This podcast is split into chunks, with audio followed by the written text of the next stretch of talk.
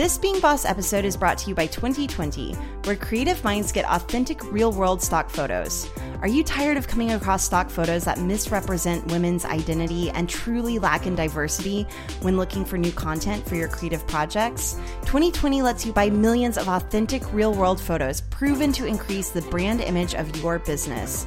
And they have a very notorious Real Women photo collection. Today, they're offering listeners of Being Boss a five photo free trial. To start yours right now, go to Twenty20.com slash being boss. That's the word 20, then 20.com slash being boss to get five free photos. All right, what do we want to talk about today? Uh, let's talk about values. It's been all over all the content we've been putting out there. If you have the Being Boss book, which you should have, you can turn to page 48 and we have an exercise in there about finding your values as kind of the foundation of setting up your business. It's also an exercise in the CEO Day kit, which you can check out at courses.beingboss.club. And either way that you're looking at this exercise, we've gotten a lot of questions about people just feeling like they're not doing it right. they look through, they try and pick their values, and they don't know if they're choosing the right ones. They feel fraudy, they feel vain, they feel like maybe they're not measuring up to the values they want. So, can we kind of clarify what finding your values means and how it works as a business owner? Sure. I think I want to begin this with even saying that this is also an exercise that we've done with our Being Boss Clubhouse bosses, which really rounds it out to being the exercise that we do with everyone that we're working with or really diving into the Being Boss content with because is foundational to how it is that you create a life and business that you find fulfilling. So once you know your values, what it is that you hold is super important to yourself. Um, once you're able to identify those, you can move through your work and life with so much more ease. You can make better decisions, all of these things. So all of this to say, this is one of the most important exercises that we do here at Being Boss, and it really leads into everything else that we're doing. So, not to put any pressure on anyone, but this is a core one. Yeah, totally. So, in our book, we interview Tammy Falds, who is a dear friend of the show and a life coach, life and death coach, which is a whole other story. But she's truly fascinating. And one of the things that she says is vision pulls, values steer, strengths fuel. So what I think that this means is vision pulls, like if you can see it, it's yours. That's something that our friend Jay Pryor has said and that I love so much. The more specific you can get about what you want, the easier it is going to be to manifest those things and to be able to identify them and claim them as yours whenever you see them, if you have that vision. Values steer. So this one is incredibly important in how you reach those goals. You know, one of the things that we always talk about is that if it doesn't feel good along the way, what is the point? And I think that that's where values really comes in. And so just to reiterate why this is a foundational practice at being boss and why this is the backbone of so much of our content is because it is what keeps you feeling good and fueled along the way. So for me, whenever it comes to people getting confused about how to find their values or not knowing if they're doing it right or if their values feel too aspirational, I think one of the first things that you can do is go all the way back. Think about whenever you were five years old, whenever you were 10 years old, whenever you were a teenager, what was really important to you and what still rings true? I think that there are some values that we're just inherently born with. So I know I've spoken about my values uh, ad nauseum. Like I feel like I've said the word authenticity a million times on this podcast.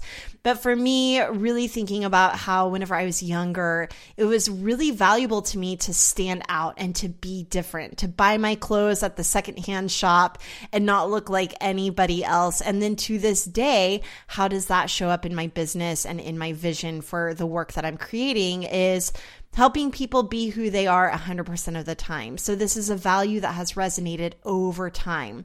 And then there are certainly values that are a little bit more aspirational that don't quite feel true, but feel true to who I want to become. And so that's another huge one too. What about, what about you all? What about you, Emily? What values and how do you, how do you wade the murky waters if you're feeling unclear on what your values are?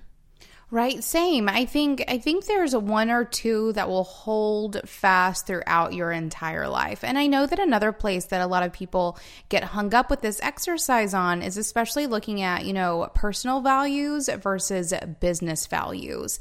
And I want to say for people who find themselves struggling with that piece, it's really important to consider which ones overlap and in some cases where some may be a business value and maybe not not so much a personal or vice versa. I think those are usually pretty few and far between. I think if you are building a personal brand or a business based on your own creativity, that the overlap will be larger than not. Um, but I do think think that there are some cases in which you can have something as a very strong value in your personal life that you may not be bringing too terribly much into your business in terms of a forward facing mission of your business. However, I do think you are still bringing that value into how it how it is that you show up for your business and the people that your business serves. I also think that really finding your values and getting clear on them is something that is a practice that will evolve and solidify over time. So there are some values that have been with me forever, like authenticity, for example, but then there are some that I like to try on for size. And this is where our monthly intention practice of setting intentions and then expressing what those intentions are, you know, journaling about it, talking about it to each other is a place where I can try on values really try on single word intentions and see how those resonate. And sometimes I adopt them for life, and sometimes I adopt them for a year or just for a season or for a month. And so I think that it's something that you can really practice, and it should be an ongoing practice it's not like a where you're going to sit down and do the exercise on page 48 and be done with it. It's something that you might be exploring for your entire life.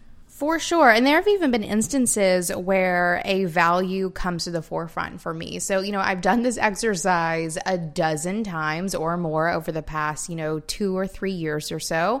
Um, every time we do an iteration of the clubhouse or I'm doing my own CEO day every year, I do this exercise. And so it's always really funny to me whenever a new one pops up. So, one that recently popped up for me that I see as ringing very true for me long term and even like going back to whenever I was a kid. Um, but as I've gone through this exercise over the years, it's never popped out to me until recently, and that one being respect. So, respect being one of those values that I've really only been able to recently notice as a value for myself. So, just another illustration of how this is an ongoing understanding of who you are and what it is that you value. I also want to note really quickly about how many values you should pick out because I think this is probably one of those places where a lot of people get hung up. Mm-hmm. And what we mm-hmm. want you to do with this list of values is go through it a couple of times. We always recommend people go through and just like put a little dot next to every one that stands out to you. And then once you do that, go back through that list over and over again until you get down to about three to five values. If you have more than that, it can be really hard for you to succinctly um, communicate to yourself and others what it is that you hold important. But the more narrow you can get, um, the more easily you'll be able to tap into those. It doesn't mean they won't change, it doesn't mean that you don't value other things, but it does help you succinctly identify what it is that you value most. And Kathleen, if you'd like to talk a second about all the people who find values that are similar, like let's say joy and happy. Right. So I think that if you are struggling with finding a value that doesn't quite resonate, it's really looking at some of those other words that represent what that value also means. So even busting out the thesaurus and figuring out what words really resonate and saying them out loud. So if you have a bunch of values that seem the same, like joy and happiness, I would really dig in and ask yourself, okay, what is the difference between these two? What do they have in common? Which word, say it out loud, say joy out loud, say happiness out loud. Which one resonates more? Are there other words for joy and happiness that ring more true to you? So it really is a game of semantics a little bit, but that language matters and that language will start to shape who you become and who you are, the more that you say it in your mind and out loud, and the more you find those values crossing your path in real life. Like, that's one of my favorite things about this practice of values and intentions is really seeing where these things show up. So even for you, Emily, respect coming to the top of the list recently, it's like, okay, where is that being reflected and how does that show up for you? This is such a personal practice and it's going to be different for everybody. So that's another thing is that, you know, Emily, you and I might have the exact same value, and it's going to mean something a little bit more different for each of us. There's going to be those nuances, and really exploring those nuances is, I think, what makes this practice so um, special and impactful.